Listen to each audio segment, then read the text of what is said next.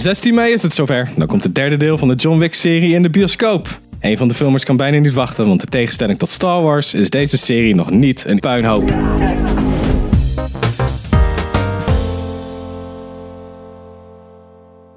John Wick Chapter 3 heeft ook een subtitel, Parabellum.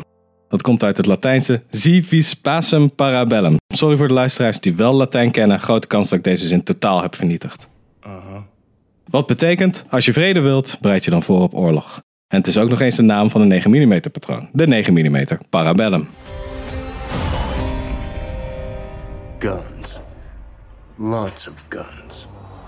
Zoals jullie weten ben ik, Pim, een groot fan van de John Wick serie. Keanu Reeves kan de dingen die je ziet op het scherm, van de martial arts tot het schieten, ook in het echt. Dit in combinatie met het andere feit dat je kan zien dat de makers en de acteurs zeer veel plezier hebben met het materiaal. Het is overdreven genoeg om te laten zien dat je het niet zo serieus hoeft te nemen, maar het wordt met een bepaalde professionaliteit uitgevoerd en een beeld gebracht dat je blijft kijken en geïnvesteerd bent. Zelf ben ik zeer benieuwd waar het verhaal letterlijk en figuurlijk naartoe gaat. Hoe gaan de personages om met het feit dat John Wick excommunicado is?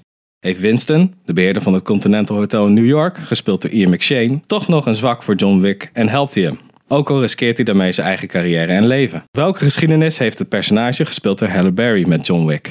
En natuurlijk, het allerbelangrijkste, hoe brengt de hond het ervan af? John Wick 3 Parabellum is vanaf 16 mei in de bioscopen te zien. Bij Pathé is de film al bij een Unlimited Night op 13 mei te bewonderen.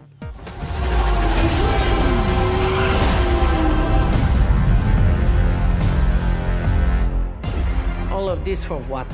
Because of a puppy? Wasn't just a puppy.